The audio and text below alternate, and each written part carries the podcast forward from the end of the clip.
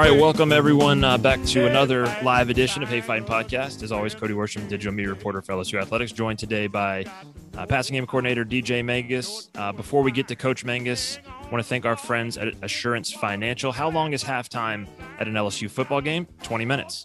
How long does it take to complete a mortgage application? At Assurance Financial, you can apply for a mortgage in less time than halftime. Visit AssuranceMortgage.com, proud sponsor of LSU Athletics. All right, let's get to Coach Mangus now. DJ, what's going on? Welcome back to Baton Rouge, to Louisiana. As people start asking their questions, I'll kind of get us started. How's it been getting resettled, getting readjusted to life back in Baton Rouge? Yeah, everything's been great. It's been a little bit easier. I know you guys just had Jake on. I would imagine then, Jake, I was here in 19, so I'm very familiar with the setting. And as you know, the department here in ops, there's a ton of people, there's a ton of faces to get to know, let alone the players. And I've already had a head start on that, given there hasn't been many faces that have changed from that front. It's more so getting to know the young players, the players that weren't here. So that part's been the biggest challenge, which isn't really challenging at all. And so it's been, besides the fact that I don't have 6 kids to worry about, like it's been very smooth. I'm very excited to be back, to say the least. Yeah, speaking from personal experience with just 2 kids, it makes a difference. So I can't even fathom 6. Like it blows my mind. You wouldn't even be able to tell with Jake. I mean, he comes in here, he's the first one in the office. He's usually the last one to leave, and he's got the same type of juice and energy every day. So when I see that, and I'm a guy with no kids, and I see a guy with 6 kids bringing that same type of mentality every day, it's like, well, I better set myself up. So it's inspiring to say, to be around. I felt the same way. Like I just asked him, the last question I asked him was what his favorite kids movie is to put on for the kids. And he was like, well, for Lent, we give up movies. And I was like, give up movies? That's like what I do to like get my kids to leave me alone. It's like, put on a movie. And he's like, yeah, we give it up. We're going to dig into it. So yeah, that's definitely inspirational. Yeah. All right. We got a couple questions already coming in. Andres Valencia asked, and this kind of touches on what we were just talking about. What is the difference, the biggest difference or change you've noticed around the program from 2019 until now?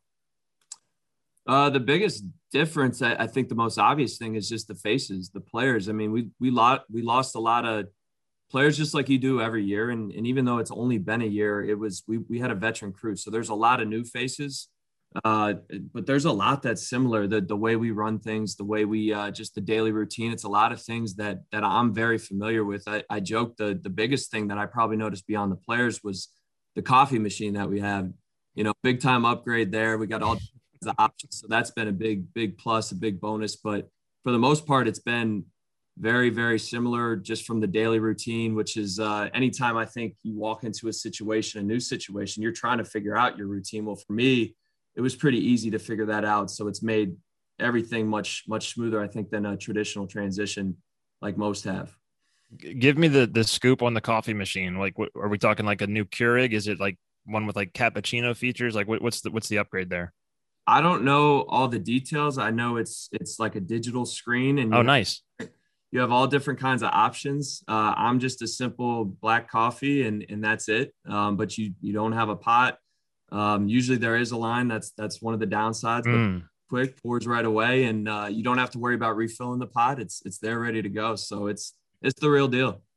All right. Caleb Payton in the chat says, I know it's super early and an impossible task in itself, but how close do you think we can come to approximating our 2019 offense with our current personnel? I'm sure you and Coach Pete are going to get that a lot. And I find myself guilty of this too. And it's hard to compare present to past. It's just, it's different contexts, different situations, but it's also really easy to compare it, mostly because you were here and you were around and y'all's ties to Coach Brady. So how do you approach that? And how do you, obviously everyone looks at that 2019 offense and puts it on the pedestal it deserves. How do y'all try to live up to that billing and try to recreate that? Yeah. So I don't get so caught up in trying to duplicate. I mean, this is a different team. It's a different offense. It's different personnel. It's a different offensive coordinator. It's a different pass game coordinator. There's going to be a lot of similarities. That's for sure. The one thing I will say that I look back on is the 2018 team. I think if you look, and I know that the wins and losses were different, but if you look at some of the numbers that I think are important to look at as far as offensive production, those 2018 numbers were very similar as far as yards per carry, yards per attempt. I think even points. There were three that stood out to me compared to the 2020 offense. And then we brought in the offensive system we had in 2019 with that same talent. A lot of the guys were returning, and you saw what happened. It exploded. And I know this past season there were some similarities, but there were also some differences, some missing pieces, I think, within the offense that we will bring back and utilize this season. That when I look at the numbers from 18 to 19 and I see the change, I know from 20 to 21, I'm not saying it's going to be the same change, but I'm extremely optimistic to know that once we get those principles and those details in place, that this offense can do similar things and explode more than what we saw this past season. Yeah, it's nice to have a roadmap or a precedent to look to. In the same vein, Nicholas Boudreaux asked, "What did you learn from Coach Brady and Coach Ensminger in 19, and then with Coach Brady and Pete's in Carolina to help you in the role now at LSU?" I mean, you've been around a lot of great coaches in your time. What have you picked up from that trio in particular? Well, I think with Brady, it was the biggest thing was the system. I mean, just learning that offense and learning the system and how it operates. I don't think there's a lot of people who try to do what we did in 19. But when you combine the Saints passing offense with what was essentially the Penn State and Saquon Barkley operation, and you mesh it into what we did, I think there's a lot of detail that is missing when people try to duplicate that. So I think our offense is second to none, and it's unique in its own. So I would say that's the biggest thing from Brady, and we remain best of friends. So there's a lot more to that. I think with Steve, it was there's a million different ways you can be a leader. And I think he showed me just the ultimate example of selflessness. As far as he was the offensive coordinator and Brady brought in the system. And I don't think even putting myself in his shoes or seeing and observing other offensive coordinators that anyone would have said, hey, this is the best thing for LSU and this is the best thing for the LSU offense, and kind of letting Brady do as much as he did with the offense. And then going to Carolina, I think, with Jake is extremely beyond the fact that he's able to do what he does with six kids. I mean, probably the biggest thing, just being the same guy each and every day with the same amount of energy. I think he's a great example there, but holding guys accountable. He's I think a lot of people in the profession, I'm guilty of it myself. You put in a standard in a lot of different ways with your players, whether it's in the classroom, on the field, or whatever it is. And some guys, I think down the road, you get tired, things start to pile up. You lose track of some of the stuff that you're trying to hold your players a standard to, you lose track of the standard that you're trying to hold the players to. And with Jake, you ain't going to see that with Jake. He's not going to let that slip. He is going to hold every single person, whether it's coaches, players, accountable to what we said we're going to do. And I think that's there's something to be said for that. You know, speaking of leadership, I think that's one of his greatest qualities. And I'm going to bring on Daniel Zollinger, who had a question in the Q&A. Daniel, you can unmute yourself and fire away. Yeah, sure. Welcome back to LSU, DJ. So I was wondering who you thought is the wide receiver most poised to have like a breakout season this fall, kind of like we saw with Kayshon Boutte last year. Yeah, I appreciate the question, Daniel. I'd like to think all of them. I even think Kayshon, for as good of a year as he had and as much as he broke out towards the end of the year, I think he's still just scratching the surface as far as his potential goes. I think there's a reason why. In the first half of the year, obviously there were some injuries and some roster changes and things like that. And that's kind of why he was maybe a hidden gem, so to speak. But I still think he's scratching the surface. I think he's extremely raw, and that's something we're working on right now and developing him. But to think he was able to do what he did, with that being said, it gets me obviously pretty pumped up to get a chance to work with him moving forward. I think when you look at Coy Moore and Trey Palmer, Andre Jenkins, those guys, they've jumped off the page as far as guys that maybe production-wise didn't necessarily see the numbers, but I see a lot of potential with them. I like the way they're working, and they're guys that we're going to find ways to get them in space. I mean, that's a big part of the offense is speed and space, and that's what those guys have. So I think with those guys and really the rest of the crew, the expectation is high. And I think just the production in general across the board, you will see jump. But those are just some names that have stood out in particular so far. DJ, I got one for you. A lot of people know that you and Coach Brady are close. Can you kind of give us the history of your friendship, how you guys met, how you became close and sort of have evolved together as coaches? Yeah. So I went to William & Mary, which is Mike Thomas, Sean McDermott, amongst others, just in the football world. That's where they went to school as well. And I was a freshman in 2007, and Brady's a year younger than me. And he transferred in from Air Force. I believe it was 2008 of the spring semester. He did a semester at Air Force, transferred, and immediately we clicked. Anybody that asks, like, maybe what's the connection or why'd you guys click so well? It's football. I mean, it's as simple as that. So we became pretty close then. We were both receivers. I went back and forth between quarterback, receiver. And then once we got in the coaching profession, it was just that much more in common. He likes to, and actually he jokes, but when I was coaching at Georgetown in DC, he was, I think, the first coach that was hired straight from college as a student to be a coach at William & Mary. Our head coach asked him if he thought I would do a good job as a coach at William & Mary. And jokingly, Brady said I'd put my career on the line for him. And he'd only been coaching for a few months at that time. So, of course, I'm going to say something like that. But you'd have to ask him the story. He knows it a little bit better than me. But from there, we obviously coached together for a year there. He went to Penn State, and then we reconnected, stayed in touch since then, and we reconnected at LSU. And then I went to Carolina with him, and now I'm back here, and we talk a couple times a week. He's doing well, by the way, if anybody's wondering. So it's that's kind of been the road, the path. It's been pretty cool to kind of see how it's unfolded for both of us. Another fan question. Bob Florich asked, what was the biggest football factor that drew you back to LSU from the NFL? Well, I think the opportunity to, one, knowing the situation here and knowing the people, the fan base, how good this program can be, how good this offense can be. I don't care necessarily what the title is. If you're not walking into the right situation with the right people, or what the job, the job responsibility is, if you don't have that in place, I think it's pretty tough to want to take that, whatever that opportunity is. So that was the first thing, the foundation that is set here and knowing the things that we can accomplish here and just seeing it firsthand. 15-0, one of the greatest teams, if not one of the, if not the greatest team or greatest offense. The foundation that Coach O has laid out is that's hard to beat. And then obviously the responsibility of being pass game coordinator.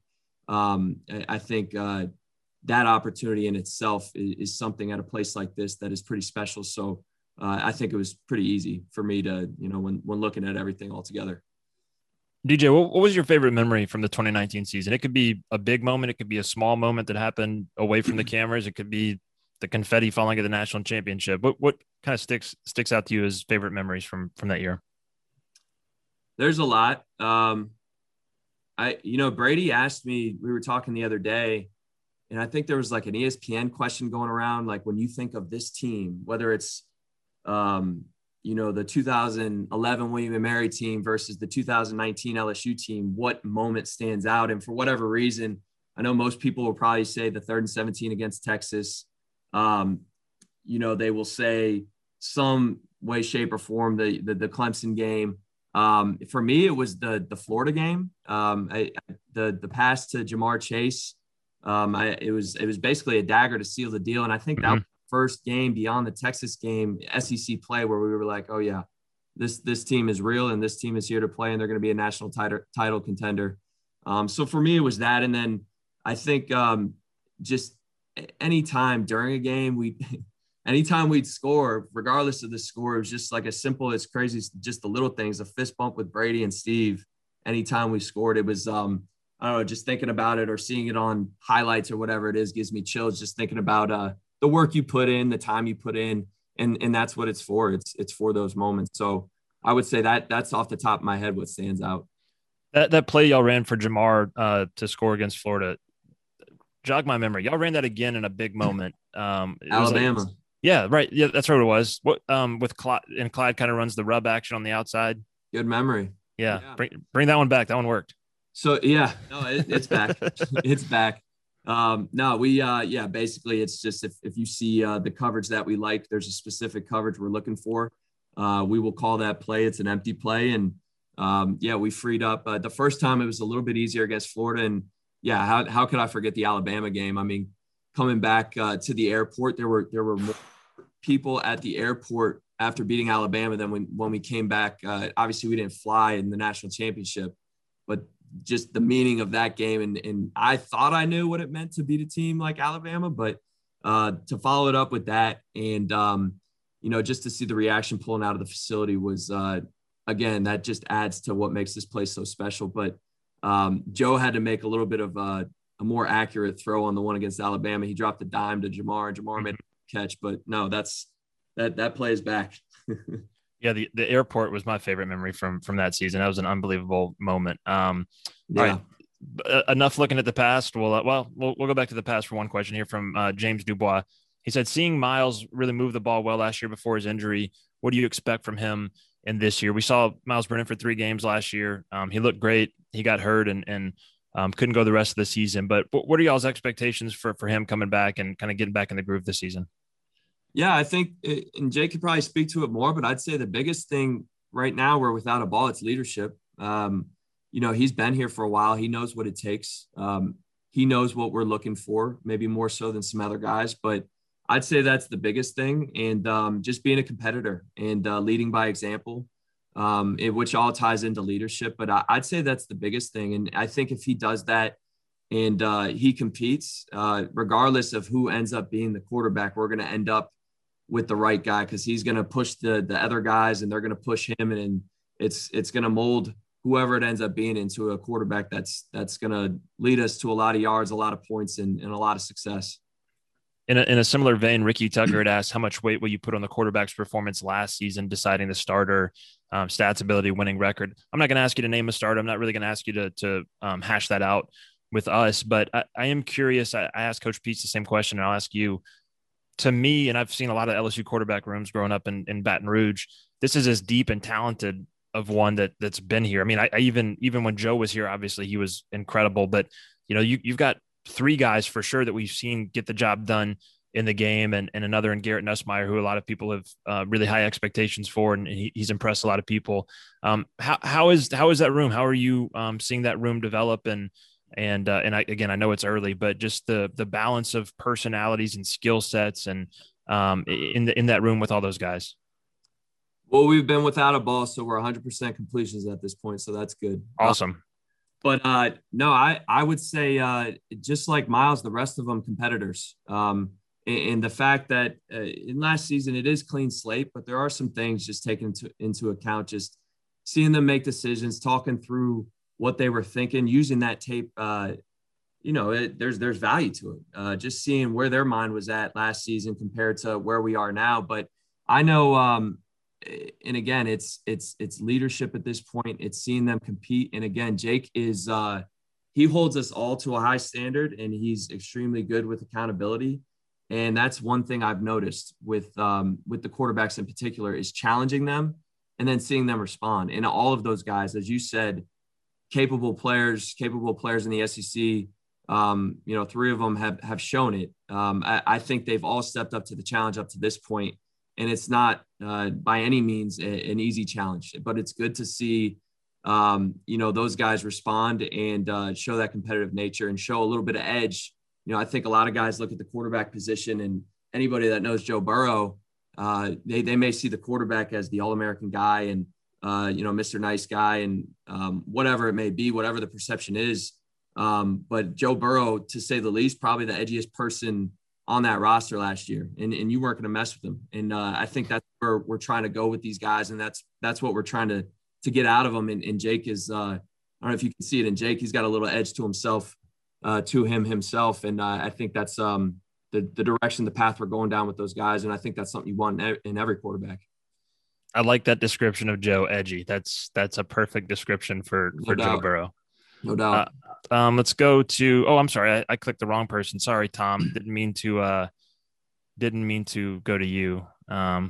Pardon my clumsy technology skills here. I was trying to go to Tracy Evans, who asked a question and in the chat. Tracy, if you want to unmute yourself, putting you on the spot here, and you can ask Coach Mangus your question. And if you don't want to unmute yourself, actually, there you go. There we go. This is actually Tracy's husband. So, there you go. Yeah, does Tracy's husband have a name? Yeah, I was. Hey, Lamar. My name's Lamar. Yeah, how you doing, Lamar? So, no, I was curious whenever y'all are putting together game plans, and I don't know if it's difference between the college game and pro. How much of it is based upon the defense of the team, which I'm sure that's a big part, but also how much is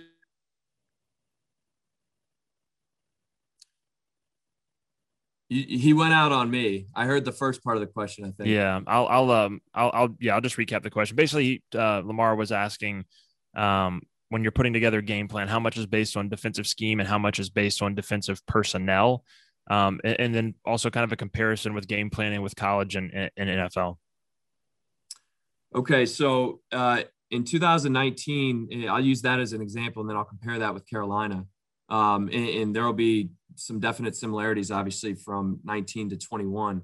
But in 19, we were all basically three wide receivers. So when you game plan and you're looking at a defense from that, they're probably going to have the same personnel out there, typically five DBs. Although when teams figured out they couldn't stop us, they decided to throw six out there and seven out there. And I don't know if you guys remember the Auburn game, but they did some funky stuff. And I think they had seven DBs out there, a good portion. Stack those linebackers, yeah. Stack the linebacker. I mean, it was some stuff. I'm up in the box like, what are they doing? Took a couple possessions to figure it out. But if you guys remember the second half, we decided, all right, if these guys want to play seven DBs, let's force them to stop the run. And we got into defense formations, and we were able to run it. So, but beyond that stuff, personnel-wise, what the defense does, you're probably going to see the same defensive personnel. So for us, it was what coverage structure and what defensive fronts do they play? What's their most popular stuff? And then what are their curveballs?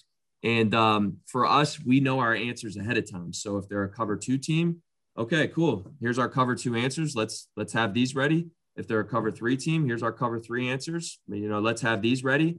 And then if they show a curveball, which we got a good chunk of the second half of the season, all right, they're a cover three team, but this week they're showing man free. All right, well, we already know our man-free answers. So regardless of the prep we put in the week leading up, we could spend our whole week preparing for cover three and see something completely different, which is what happened in 19. We already have our answers ready. It's just a matter of maybe taking a couple of possessions to figure out exactly what they're doing.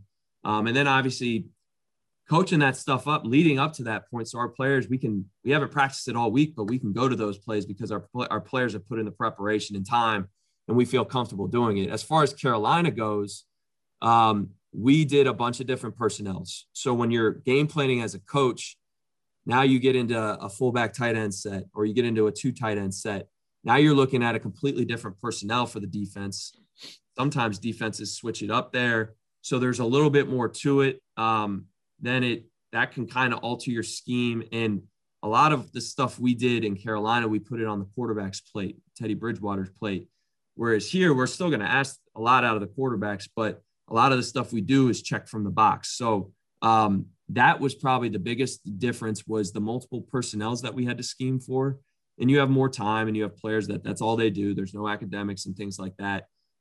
So it's you have time to do it in the NFL. Hopefully that answered your question, but that's to me the biggest difference is when it comes to game planning. We had two questions from Julian Oquan. Which incoming freshman are you most looking forward to? And then what's your favorite Coach O story? I'm going to make the question easier, the first one easier, and I'm not going to make you pick one because we're not going to play favorites. But who are some of the young guys that you're looking forward to getting in, and just the process of getting them in general and working them in, especially in a weird year like this where, you know, we're still kind of dealing with the back end of this pandemic, but still not back to normal. And then I'm also filibustering, so you can think of your favorite Coach O story. That's safer. I appreciate that. Every day with Coach O, I think there's usually a pretty good moment or story. He's all energy. Him and Jake mesh well. I think just him walking up and down the hallways, you know, basically letting everyone know he's in the building and he's in the hallway is, you know, you better get your mind right that today we're going to put some work in, and you better have some juice to be ready for the players when they come in.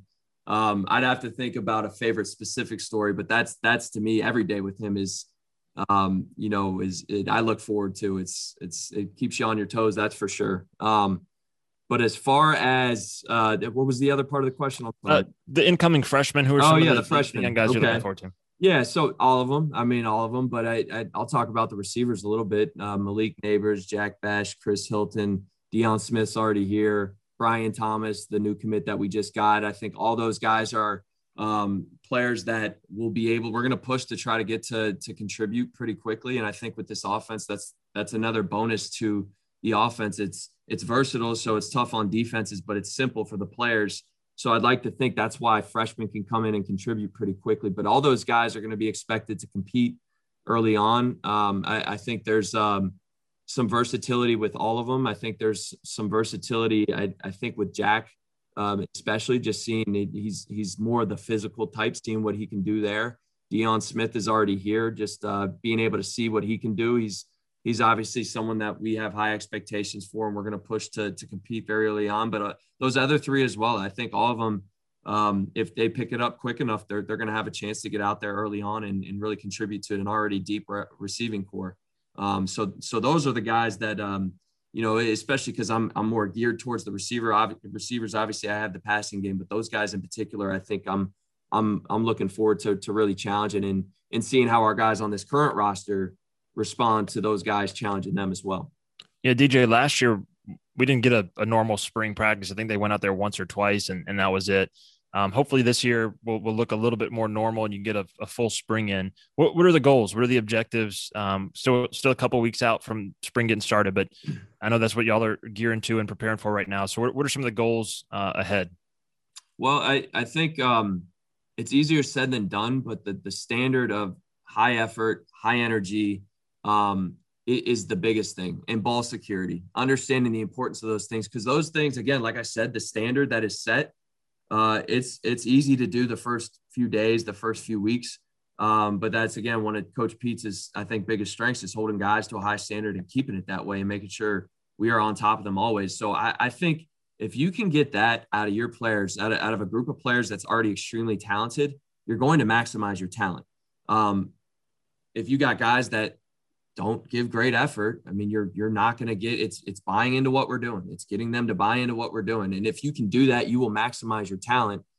And if they buy into what we're doing, which they will, and we get great effort out of them, which we will, the rest of it will take care of itself. We are going to put them in position to succeed.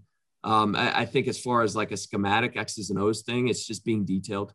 If I ask Kayshon Boutte to get up on the board and teach me a concept, he shouldn't just be able to show me what the X has on this play. He should be able to teach me what the X has in detail, 2 or 3 bullet points, and then also what the Y, the tight end, the F, and the Z have as well. So I think getting them to that point as well is going to be a goal as well.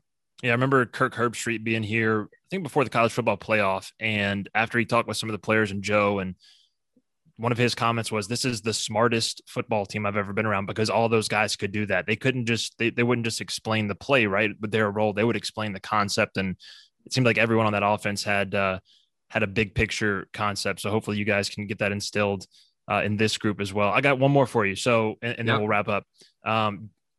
Coach Brady did the summer of 10,000 catches. That was one of the more popular stories that I wrote, that fall before things got wild. Do you have any big plans like that for projects or tasks? And if you don't, may I suggest like the summer of 11,000 catches and you can just kind of one-up them, just beat them? No, I'm with you 100%. We're actually, so that was a big message to our guys. I think, again, if you look at 2018, I believe we had 1 drop for every 8 catches. Mm-hmm. And then if you look at 2019, I think we had 1 drop for every 20 catches. And the message to these guys right now, I asked them, did you guys do 10,000 catches last year? And the answer was no, or not to that extent. Yeah. And so it's easy for me to point out the numbers don't lie. Okay, what did these guys do from 18 to 19? Well, obviously they spent a lot of time with the quarterbacks and getting on the same page with Joe and Miles then, but 10,000 catches speaks for itself. And if you guys weren't doing that, so this year, I think, so I said, and then 2020, they had, I think it was 1 one drop for every 6 catches. So they went one for every 8 catches to one for every 20, back down to one for every 6. So we're doing 5,000 catches right now from when I got here. I think we had 50 days from the time that we started doing it. So that's 100 balls a day between now and spring ball. So that's on their own time. They've got to go ahead and do it and take the initiative. And then I think once we're through spring ball, we'll bring back the we'll one up Brady and we'll go with the 11,000. There you go. All right. That'll get the job done. All right. We'll wrap it up, Coach. Appreciate your time today. To everyone that came in and asked questions and listened, thank y'all as well.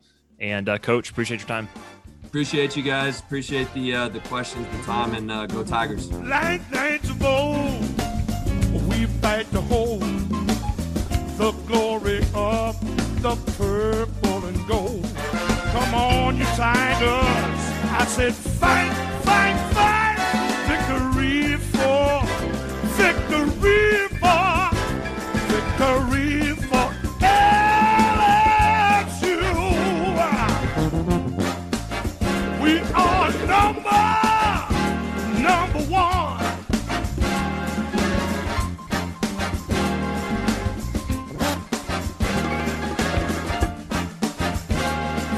Victory.